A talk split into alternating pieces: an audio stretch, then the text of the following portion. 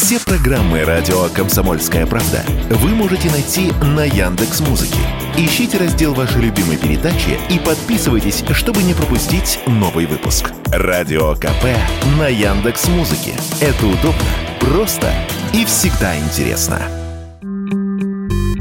Отпускные цены производителей мебели в России снизились по итогам первого квартала в среднем на 7%. Об этом пишет коммерсант со ссылкой на данные Ассоциации предприятий мебельной и деревообрабатывающей промышленности. Цены снижаются на кухонную, офисную и торговую мебель. При этом на некоторые категории мебельных товаров цены сократились еще заметнее. Изменить отпускную стоимость производителям позволило снижение стоимости некоторых комплектующих, например, фанеры. Цены на этот материал упали на 50 10% год году. Мебельные фабрики повышали цены весной прошлого года из-за сложностей с поставками материалов. Сейчас таких проблем нет, сказал радио «Комсомольская правда» генеральный директор Ассоциации предприятий мебельной и деревообрабатывающей промышленности Тимур Иртуганов.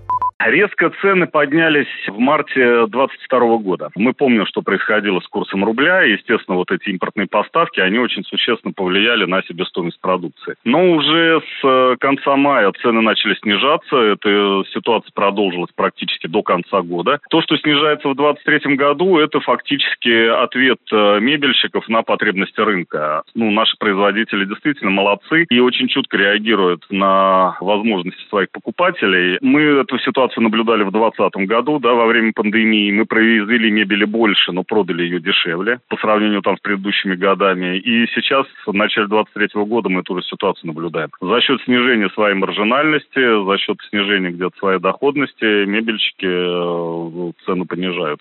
Поставщики также снижают цены в условиях сокращения самого рынка мебели. За январь и февраль текущего года производство мебели в стране в натуральном выражении сократилось почти на 10%. Такое сокращение производства обусловлено в том числе тем, что падает покупательская активность. В целом, по словам специалистов, в России нет проблем с мебелью, отрасль адаптировалась к новым условиям, и российские мебельщики занимают новые ниши, которые образовались после ухода, к примеру, таких компаний, как IKEA хотя доля шведской компании на российском рынке была переоценена, отмечает генеральный директор Ассоциации предприятий мебельной и деревообрабатывающей промышленности Тимур Иртуганов роль Икеи именно в цифрах на российском рынке, не в имидже, не там в раскрутке пиар там медийной, а именно в цифрах. Э, она очень сильно преувеличена. Доля Икеи на российском рынке, она была совсем небольшой, она там в процентах выражалась, а никак не в десятках процентов. Это объективная реальность, и все остальное это просто домыслы досужие экспертов. Икея и так замещалась российскими производителями, да, то есть в этой нише, в которой работала Икея,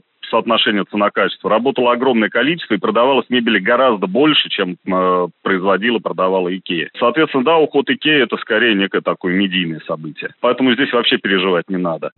Эксперты отмечают, что многие ритейлеры пока рассчитывают на постепенное восстановление продаж мебели в России. И несмотря на наличие значительных товарных запасов, не спешат резко снижать цены, ограничиваясь маркетинговыми акциями.